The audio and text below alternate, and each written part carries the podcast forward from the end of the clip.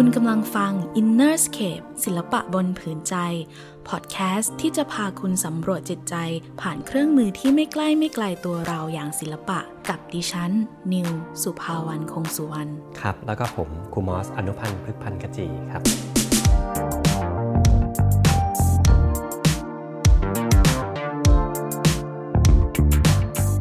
ในตอนที่ผ่านๆมาเราพูดถึงสีรอบตัวเด็ก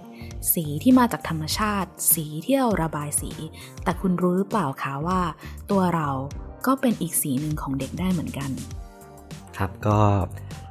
ยิ่งพูดเราก็ไปกันไกลเลยนะครับ แต่ว่าทุกตอนตอนนี้น่าสนใจทีเดียวเราวันนี้เราจะมาพูดถึงสีในความเป็นแต่ละบุคคล และเราเองในฐานะที่เราเป็นผู้ปกครองหรือครู เราก็เป็นสีสันหนึ่ง เราจะอยู่ด้วยกันกับสีเหล่านี้ยังไง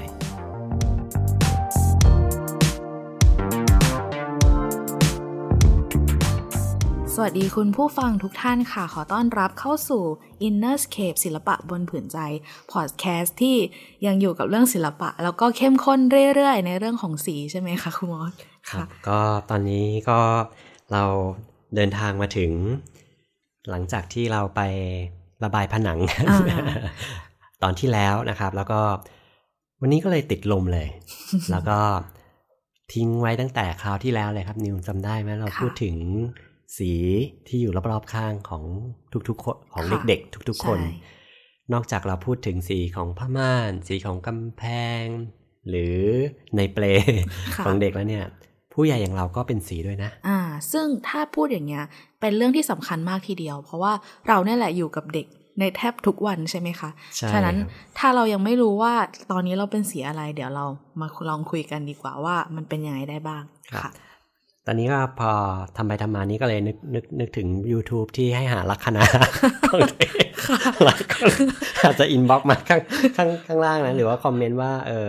ดูยังไงอะไรเงี้ย ก็เรากลับไปที่ objective ก่อนค่ะครับ ก็คือภาวะวิสัยอืมคือหมายถึงว่าเราเอาเราเอาคุณลักษณะหรือ character เนี่ยเป็นตัวจับค่ะอะพูดเอ่อย้อนกันหน่อยหนึ่งก็ได้ ถ้าเร็วเนี่ยมันก็จะเป็นสีที่ active อ่านะสีอ่ากลุ่มร้อนค่ะถ้าช้าหรือเย็นหรือสงบก็จะเป็นสีกลุ่มเย็นค่ะ ทุกคนสามารถย้อนไปฟังตอนที่สามได้เราว่ากันด้วยธรรมชาติของสีเองครับค่ะ ผมขอเริ่มต้นด้วยงานของดูดอฟสไตเนอร์อีกสักครั้งโอหนึ่งเคค่ะมีอยู่ในหนังสือเล่มเล่มหนึ่งชื่อระบายสี ระบายสีที่หัวใจนะครับอืมครับ ในงานเล่มนั้นเนี่ยพูดถึง เอ่อการใส่เสื้อผ้าของเด็กอ่าแต่ว่ามันน่าสนใจเพราะว่ามันจะย้อนแยงเล็กค่ะๆย้อนแยงเพราะว่ามันตั้งใจให้ย้อนแยงเลย เขาพูดถึงว่า อะผมถามนิวก็ได้ได้ค่ะ ถ้าเด็ก ถ้าเด็กที่เฉื่อยชาเกินไปอืมเออเด็กที่เฉื่อยชา นึกถึงเด็กเล็กที่แบบเออตอนเช้าก็ไม่ยังไม่ตื่นอืมทานข้าวช้าอืมหนูจะไปโรงเรียนแล้วคุณแม่ แม่ดูเวลาแล้วเอาละจะไปโรงเรียนทันไหมเนี่ยค่ะรูดอล์ฟ สไตเนอร์ก็เลยแนะนำว่า ถ้าเด็กที่เฉื่อยเฉื่อยชาเกินไป หรือว่าช้าจนเกินไปเนี่ย ควรจะใส่ใส่เสื้อผ้าสีอะไร สีแดงแน่นอนหรือเปล่า ไม่ไม่รู้ตอบจากพื้นฐานความรู้จากตอนที่สามเราจะตอบว่าสีสีแดงค่ะเกือบถูกครับ แต่ อย่างที่เกริ่นไปแล้วว่ามันมีความย้อนแย้งเล็กอืมๆเพราะว่ารูดอล์ฟสไตเนอร์เนี่ยพูดในหนังสือเล่มเนี้ยในด้านการศึกษานะ ไม่ใช่ด้านการบำบัดหรือการค่ะดูแลรักษา ว่าเด็กที่ช้าหรือเชื่องช้าจนเกินไปเนี่ยอืมให้ใส่เสื้อผ้าสีน้ำเงิน อ้าวอ่าเห็นไหมสีทนทนอ้าวเลย ทนเย็นขึ้นมา ใช่ค่ะ ทั้งๆทที่ตัวของเขาช้าอยู่ หลายคนก็ก็กำลังนึกตามว่าเอ๊ะ ไม่น่าใช่นะ มันต้องตรงกันข้ามสิอะมันต้องเติมความเร็วเข้าไปหรือใช่เปมันล่าต้องเติมความเร็วอ่าแต่ร็อกไซเนอร์บอกว่าเด็กในช่วงเจ็ดปีแรกค่ะเจ็ดขวบแรกเนี่ยเขาเห็นสี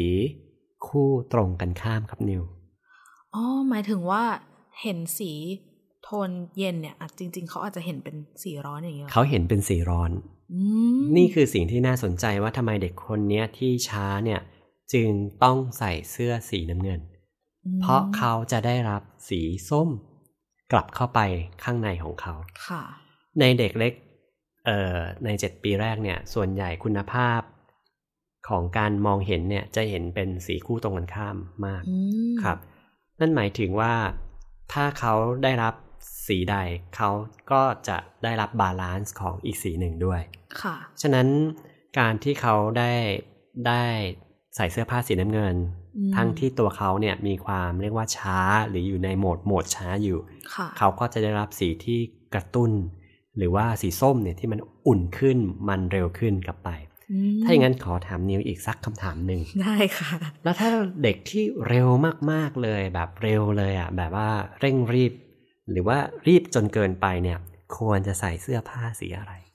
ขอให้ผู้ท่านผู้ฟังอวยพรนิวคิดว่านิวจะตอบถูกแล้วค่ะ แปลว่าอย่างนี้ต้องใส่สีส้มสีแดงหรือเปล่า ก็จะได้ไปต่อใช่ในตอนหน้าปีที่เท่าไหร่เนี่ยจำไม่ได้แล้วเพราะว่าเพราะว่าถ้าเราเห็นคู่ตรงข้ามเนี่ยใช่เราก็ต้องเอาพลังจาก ผมว่าประโยคเนี้ยทำลูกศิษย์ผมถามหลายครั้ง เพราะว่าอ่านไปก็จะลืมว่ามอสมันหมายความว่ายังไงกันแน่ค่ะแต่ก็เนี่ยก็เลยมีโอกาสครั้งนี้ก็เลยดึง สาระตรงนี้มาเล่าสู่กันฟังอีกครั้งหนึ่งว่าค่ะไซเนอร์พูดไว้อย่างนั้นจริง ๆ ว่าค่ะถ้าเป็นเด็กที่เร็วเนี่ยก็ต้องใส่สีนั้นอ่าเพื่อดึงไปคู่ตรงกันข้ามนั่นคืออมสมมุติถ้าเราใส่สีแดงก็จะตรงกันข้ามก็คือเขียวอืมเป็นต้นค่ะนะครับหรือว่าถ้าใส่ถ้าใส่ ถ้าใส่ตามนิยามความเข้าใจเดิมเนี่ยมันก็จะได้รับอีกแบบหนึ่งทีนี้ประเด็นก็คือว่าเด็กเนี่ยเห็นสีคู่ตรงกันข้ามค่ะ เป็นเป็นลักษณะของการมองของเด็กเล็กนะครับค่ะอยู่อยู่เสมอเลยอันนี้เราจึงเอาประโยชน์ตรงเนี้ยนะครับมามาทำงานกับเด็กเล็กอืมนั้นเมื่อกี้นอกจากที่เราพูดถึงว่าเด็กอยู่ในสิ่งแวดล้อมยังไง คุณพ่อคุณแม่ หรือตัวเราต้องเป็นยังไงเนี่ย ตอนนี้ค่ะเราก็จะให้ความสำคัญถึงคุณภาพของการ ที่เด็กได้ได้ทำศิลปะด้วยค่ะอย่างเช่น ถ้าเด็กได้ทำสีน้ำอ่าซึ่งสีน้ำมันจะมีลักษณะที่โปร่งแสงอืมไม่ไม่มีความทึบแสงค่ะนะครับ เด็กก็จะได้รับพลังของธรรมชาตินั้นด้วยค่ะเราก็เข้ามาสู่ว่าในบ้านแต่ละหลังถ้าเรามีลูกสักสามคนค่ะเด็กคนที่หนึ่งก็อาจจะมีบุคลิกลักษณะหนึ่งอ่าเด็กคนที่สองก็เป็นบุคลิกลักษณะหนึ่งอืมถ้าเรามองเด็กๆแทนสีสักสีหนึ่งเราอาจจะค่ะบอกว่าคนโตอาจจะเป็นสีน้ำเงินค่ะคนต่อมา โอ้ สดใสร่าเริง มีความอืมเป็นสีเหลืองมากอืมอันนี้สิ่งเป็นสิ่งที่ผมเปรียบเปรยนะ ไม่ได้ไม่ไม่ได้หมายถึงว่าเราเราแทนค่า แต่เรากำลังจะบอกว่า แต่บางทีตัวเราเนี่ย เป็นคนสำคัญคนหนึ่งค่ะเป็นสีที่สำคัญ เนื่องจากตอนที่แล้วเนี่ยเราพูดถึงสีในห้องเรียนอนุบาลใช่ใช่และก็ในห้องเรียนอนุบาลเนี่ยเรา เราก็จะเห็นได้เลยว่า คุณลักษณะของแม่ครูเนี่ยอืมของอนุบาลเนี่ย ถ้าเรามีความอบอุ่น ดังเช่น สีมาเจนต้าค่ะเด็กก็จะได้รับสีจากแม่ครูคนนั้นด้วยอืมหรือจากคุณครูท่านนั้นด้วยค่ะแต่ถ้าคุณครูเกิดห่อเหี่ยวอืมหมดเรี่ยวหมดแรง หรือไร้พลังชีวิตอืมคิดว่าสีของครูเนี่ยมันก็คงจะไม่ได้เฉดหรือโทนนั้นด้วยค่ะมันก็จะเป็นอีกโทนหนึ่งอืม ไม่ต่างกับคุณพ่อคุณแม่ ในบางครั้งที่อาจจะเครียดจากการงานเราอาจจะอยู่ในยุคที่เรียกว่าค่อนข้างกังวลในค่ะสถานการณ์ต่าง ๆ เรื่องเรื่องการงาน แน่นอนที่สุดสีก็จะกลับเข้าไปในบ้านหลังน้อยของเราด้วยโอ้จดจดไม่ใช่ง่าย ๆ เลยนะคะอืมทั้งทั้งแง่หนึ่งที่ว่า เราอยู่กับเด็กที่เป็นหลายสีในแต่ละคนด้วยอยู่แล้วแล้วเราควรจะเป็นยังไงสำหรับความหลากหลายนั้น ทั้งยังมีของสีของตัวเราเองจากอารมณ์หรือจากสิ่งที่เกิดขึ้นด้วยไงครับ เราอาจจะซ้อนๆกันอยู่เล็กน้อย เราอาจจะพูดถึงสภาวะค่ะที่เรามีอยู่ในช่วงเวลานี้อืมแต่ถ้าในความเป็นคุณพ่อคุณแม่หรือคุณครูเนี่ยส่วนใหญ่เนี่ยเราก็จะต้องบอกว่าเราใช้หัวใจอืมเอ่อในการเลี้ยงดู เป็นคุณครูนี่ยิ่งใช้พลังที่ยิ่งใหญ่เลยค่ะเพราะฉะนั้นสีของคุณครูเองเนี่ยส่วนใหญ่ก็จะเป็นสีที่อบอุ่นอืมสีของของโทนอุ่นค่ะแต่แน่นอนที่สุดมันก็จะไม่ได้ เรียกว่า aggressive ค่ะหมายถึงมันก็ไม่ใช่ร้อนแรงอืมขนาดนั้นฉะนั้นในในสิ่งที่เรากำลังพูดถึงว่าตัวเราเองเนี่ยตัวตนของเราก็อาจจะมีสีหนึ่งค่ะแต่ว่าในการทำงานเนี่ยถ้าเราห่างไกลจากสีที่อบอุ่นเนี่ยเราก็จะต้องพยายามหมั่น ดึงสิ่งที่เราขาดหายไปอืมหรือว่าสิ่งที่เราต้องเชื่อมโยงกับเด็กๆ ในห้องเรียนค่ะนั่นคือความอบอุ่น ความอบอุ่นเนี่ยเป็นสีที่เด็กๆ ต้องการทุกๆ คนเลยค่ะไม่ว่าจะเป็นคุณพ่อคุณแม่หรือคุณครู ผมย้อนกลับไปนิดนึงตอนที่แล้วเนี่ยเราพูดถึงเด็กน้อยคนหนึ่งอยู่ในคันของมารดาค่ะ แล้วก็ยังจำได้เลยนิวบอกว่าเด็กๆหลายคนเนี่ยชอบใช้สีชมพูอ่าครับ ซึ่งจริงๆแล้ว เมื่อก่อนก็จะไม่ได้ไม่ได้คิดนะ แต่ว่าหลังๆเนี่ยไม่ว่าจะเป็นเด็กผู้ชายหรือผู้หญิงเนี่ยจริงแล้วเขาใช้โทนมาเจนต้านั่นแหละอืมแต่ว่าด้วยด้วยภาษาเราเนี่ยเราอาจจะไปไปพูดถึงคำว่าชมพูอืมแต่ความอบอุ่นที่ติดตัวมาตั้งแต่เขาอยู่เป็นทารกเนี่ยค่ะเขายังรับสีนี้อยู่ในชีวิตอืมและเขาก็ดึงมาใช้ในช่วงเวลาอนุบาลค่ะเราจะเห็นได้เลยว่าเสื้อผ้าอาภรณ์หรือว่าของใช้ของเด็กอนุบาลเนี่ย มันยังออกพิงพิงๆอยู่อ่แต่ว่า แม้ว่าเข้มหรือน้อยนี่เราคุยอีกทีหนึ่งนะอันนี่ผมพูดกลางๆ แต่ว่าคคำสำคัญก็คือว่าถ้าเด็กคนนั้นไม่ได้รับเนี่ย เราก็จะเห็นสีของเขาที่ปรากฏออกมาอืมอยู่ในชีวิตของเขาหรือว่าอยู่ค่ะบนกระดาษ เด็กหลายคนเนี่ยที่วาดรูป เช่นวัยสี่ห้าขวบ แล้วใช้สีที่เย็นจัดเนี่ยอืมมันสามารถเชื่อมโยงได้ว่าเขาขาดพลังของความอบอุ่นในบ้าน นั่นก็คือสิ่งที่สำคัญก็คือ ในช่วงเวลาที่คุณแม่ตั้งครรภ์เนี่ยค่ะหรือช่วงวัยเด็กเนี่ยเรามีปัญหาหรืออุปสรรคอะไรเข้ามาแทรกระหว่างนั้นหรือเปล่าอืมแน่นอนที่สุดว่าที่พูดเนี่ยต้องมีแน่ๆ เพราะว่าโดยประสบการณ์เนี่ยเราก็คงจะเห็นปัญหาในในช่วงเวลาเหล่านั้นนะค่ะบางทีมันก็จะมีความกังวลมของพ่อแม่ความไม่พร้อมต่างๆ หรือปัญหาต่างๆที่ที่อยู่รายรอบค่ะ เด็กก็จะได้รับสีนั้นมาอืมฉะนั้นตอนเนี้ยมันเป็นตอนสำคัญที่เราได้เห็นว่าเด็กๆของเราในช่วงใน 7 ปีแรก หรือหลังจากนั้นเนี่ย ถ้าเราไม่ได้เอาสีที่อบอุ่น เข้าไปในช่วงช่วงชีวิตของเขาเนี่ยค่ะเราเองก็จะต้องเร่งเร่งปรับหรือว่าเร่งพัฒนาตัวของเราอืมเพื่อให้มีสิ่งนั้นน่ะกลับเข้าไปสู่ตัวของเด็กเพ ราะตอนนี้เรากำลังพูดถึงว่าเด็กได้รับสีจากสิ่งแวดล้อมค่ะนั่นหมายถึงผนังอาจจะเป็นความสำคัญที่รองลงมาค่ะแต่สิ่งสำคัญก็คือคุณครูและพ่อแม่นั้นน่ะในแต่ละวันเนี่ยได้มีโอกาสเสริมสร้างความอบอุ่นอืมในในชั้นเรียนอืมได้ได้มากน้อยแค่ไหนค่ะหรือบางทีเราอาจจะดุเกินไปอะเออในอาจคจะวามต้อหงมายเย็นขึ้นอย่างนี้ใช่ไหมเราก็จะคต้องเบาลง ถ้าดุเกินไปเราก็พูดถึงสีที่มันเข้มจัดเลยอืมเออเราถ้าเราพูดถึงความดุแล้วเราปรี๊ดออกมาเนี่ยอืมเป็นสีมันก็คงจะแป๊บเลยอะค่ะแล้วก็เข้มแล้วก็สะบัดเร็วอืมๆแต่ถ้าเรารู้เนื้อรู้ตัวเนี่ย เราก็อย่างที่นิวบอกเลยค่ะก็คือเราลดความเข้มลงมา อยู่ในอืมโทนที่ยังยังเปี่ยมด้วยความรักความอบอุ่นอยู่ค่ะพ่อแม่หลายคนอาจจะ เผลอดุลูกไป แต่ผมเชื่อว่าอย่างหนึ่งก็คือเขารักลูกอืมเพราะฉะนั้นเนี่ยมันมันมันมาจากฮาร์ทอยู่แล้วอะค่ะมันมาจากหัวใจแล้ว เพียงแต่ว่าเราเราต้องเบาลงค่ะเบาความเข้มนี้ลงเพื่อเพื่อเพื่อสิ่งที่เรากำลังคุยกันอยู่ว่า ตัวเราเองอะก็เป็นสีสีหนึ่งค่ะใน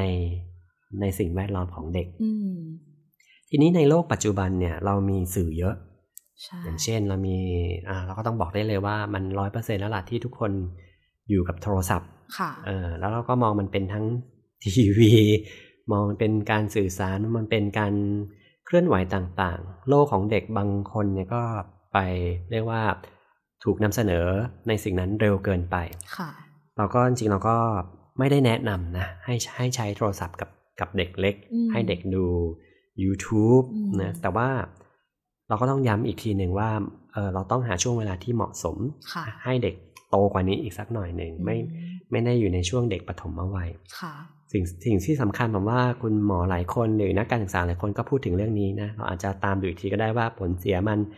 ตั้งแต่พื้นฐานเลยคือการมองอืมนะครับการมองแล้วก็แต่ในพอดแคสต์เนี่ยเราพูดถึงเรื่องของการรับสีค่ะฉะนั้นสีที่มันเป็นธรรมชาติที่เราพูดถึงทั้งหมดเนี่ยไม่ว่าจะเป็นสีน้ำสีจากเสื้อผ้าของเด็กนะค่ะที่เราพูดถึงสีธรรมชาติ ท้องฟ้าที่เรา พูดถึงว่าถ้าเรามีโอกาสเราออกไปหาธรรมชาติอ่าเหตุผลเดียวที่พอดแคสต์เนี่ยตั้งใจมอบให้กับทุกคนก็คือ เอาความเป็นธรรมชาติสู่เด็กๆ ให้มากที่สุดอืมฉะนั้นสีจากโทรศัพท์เนี่ยก็คือเป็นอะไรที่ควรจะละเว้นค่ะเพราะมันเป็นแสงและสีที่ไม่ได้เกิดจากสภาวะธรรมชาติอืมนะครับ อันนั้นก็เป็นสิ่งที่คงจะเรียกว่าได้ได้ถ่ายทอดไว้ว่า เนี่ยแหละในในความหมายว่าสีและสิ่งแวดล้อมเด็กมันมันเป็นยังไง แต่ว่ามันก็จะมีอีกอย่างหนึ่งที่น่าจะเชื่อมโยงได้ในตอนนี้ก็คือว่าค่ะในในยุคสมัยปัจจุบันน่ะอืมกับอดีตเนี่ย เราก็สามารถฟันธงได้เลยว่า เราอยู่ในเมืองที่จ้าขึ้น ใช่ใช่ไหมโดยเฉพาะกับเด็กเนี่ยคจรับริงๆก็มันนิวคิดว่าน่าจะมีความความความเข้าใจบางอย่างที่ทำให้หลายคนเลือกสีที่จ้ามากครับๆหรือ ในอีกทางหนึ่งตัดกันมากๆ คือเขาอาจจะหวังผลเป็นความสดใสหรืออะไรก็แล้ว แต่แต่ถ้าเราสังเกตเห็นที่สำหรับเด็กหลาย ๆ ที่ค่ะคุณหมอนิวเห็นว่ามักจะใช้สีโทนแบบ แดง แล้วก็ตัดกันมากๆอะไรเงี้ยมันเป็นอะไรไหมคะคุณหมอคิดยังไงคะผมอาจจะต้องแยกว่าเรามีความรู้อยู่อยู่หลายชุดค่ะแต่ว่าในชุดความรู้ของเราเนี่ย เราไม่ได้ เราทำงานสีในเชิงด้านจิตวิญญาณอืมไม่ได้ไม่ได้มองมันเป็นการตลาดค่ะคำว่าไม่ได้มองเป็นการตลาดหมายถึง เราไม่ได้ใช้สี เข้มจัดจัดๆอืมหรือให้มันฉูดฉาดเนี่ยเพื่อเพื่อดึงดูดค่ะนะมันอาจจะตกอยู่ในโหมดของเล่นนะอืมในปัจจุบัน แต่สิ่งที่เรากำลังพูดตั้งแต่แรกเลยว่า ในคันของมารดา เด็กได้รับความมืดนะอืมอ่าค่ะเด็กได้รับความมืดระดับหนึ่ง เด็กนอนมากเลยครับ แบบว่าตลอดทั้งวี่ทั้งวันทั้งคืนเนี่ย แต่ว่ามันจะมีแสงอ่อนๆอยู่อืมแล้วก็มีสีอ่อนๆนั่นคือสีมาเจนตาค่ะเพราะฉะนั้นการที่เรารักษาบรรยากาศของสีที่ห้อมล้อมของเด็กแล้วค่อยๆ ให้สีเนี่ยค่อย ๆ สว่างขึ้นค่ะหรือว่าจ้าขึ้นเนี่ย มันก็จะเป็นเหตุผลพูดในเรื่องสุขภาพ ที่ที่เหมาะสำหรับเด็ก เราลองนึกดูอีกทีหนึ่งว่า ถ้าช่วงเวลาที่เด็กพักผ่อนแล้ว โลกรอบข้างสว่างจ้า เช่น พ่อแม่เปิดไฟไว้ในห้องค่ะมีแสงไฟจากข้างบ้าน หรือมีเสียงที่รบกวน การนอนหลับพักผ่อนของเด็กก็ไม่เพียงพออืมแต่ในขณะเดียวกันเนี่ยในสิ่งแวดล้อมในห้องเรียนเนี่ยถ้ามันฉูดฉาดจนเกินไปแล้วเราคิดว่ามันเป็นสีที่ดึงดูดเด็กเนี่ย ผมอยากจะให้เราคิดใหม่ค่ะแล้วลองทำความเข้าใจใหม่ว่าจริง ๆ แล้วเราเราต้องการความเข้ม ในปริมาณขนาดนั้นเลยหรือเปล่าอืมจริง ๆ แล้วการที่เราไปนั่งทานอาหารค่ะในห้างสรรพสินค้า โดยเฉพาะร้านฟาสต์ฟู้ดทั้งหลายอ่าเราจะเห็นได้เลยว่าหลักการของสีในเชิงการตลาดคือ ถ้าเราอ่านจฉุดฉาดริงๆฉุดฉาดหนึ่งก็คือเรียกเข้าเร็วอ่าสองก็คือเชิญออกเร็วเร็วอืเราไม่ได้ต้องการให้ให้นั่งนานแต่หลายครั้งที่ผมเห็นว่าใน ในช่วงเวลาปัจจุบันเนี่ยเราเน้นสีฉูดฉาดไปที่ผนังค่ะไปที่โต๊ะที่เด็กนั่งอ่าเขียนหนังสือโต๊ะเก้าอี้อืมใช่พื้นหรือของเล่นของเด็กค่ะโดยที่เรายังไม่ได้ศึกษาอืมให้ถ่องแท้ว่าเด็กจะอยู่ได้นานอย่างไรและมีอืมผลกระทบกับเด็กหรือไม่อืมปกติสีสีที่เข้มเนี่ยจะทำให้เราอึดอัดนะค่ะถ้ามันไม่ได้มีลักษณะโปร่งโปร่งใสเข้มและทึบจะใช่อึดอัดอืมแต่ว่ามันมันอาจจะสร้างความโดดเด่นค่ะ ในระบบวิธีที่เราเห็นอืมก็อยากจะให้คุณพ่อคุณแม่เนี่ยเอ่อเรียกว่าลองคำนึงในจุดนี้ดูอีกสักครั้งหนึ่งว่า การที่เราพูดมาเป็นองค์รวมแล้วเนี่ยค่ะเราไม่ได้พูดแค่กระดาษวาดรูปนะอืมแต่ตอนนี้เรากำลังพูดถึงว่าถ้าทุกคนเป็นกระดาษวาดรูปอืมนั่นน่ะก็คือสีที่มาบรรจุอยู่ในการระบายของเด็กในค่ะชีวิตประจำวัน จังหวะของ ของในแต่ละวันมันก็อืมเป็นสีสีหนึ่ง ถ้าเราถ้าเราไม่ได้จัดสรรเวลาให้เป็นเรียกว่าระบบระเบียบหรือมีจังหวะ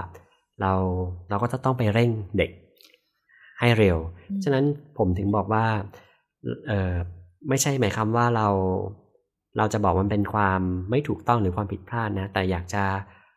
ชวนกันให้เราลองคำนึง ว่าบางทีเด็กๆของเราบางคน เขาเป็นเด็กที่ช้าค่ะ เป็นเด็กที่ไม่ได้ไม่ได้เร็วมาก เป็นเด็กที่ยังอ้อยอิงอยู่อ่าเราพูดถึงเด็กอนุบาลหลายครั้งเลยว่าเขาเป็นสีมาเจนตาเราแต่เรายังอาจจะยังไม่เคยอธิบายให้ฟังว่ามาเจนตาจริงๆแล้วเขาไม่ได้เป็นสีที่เร็วเลยค่ะเขาเป็นสีที่ยังยังเรื่อยอ่าๆเอื่อยค่ะๆถ้าเป็นตอนเช้าก็ค่อยๆ ที่จะสว่างขึ้น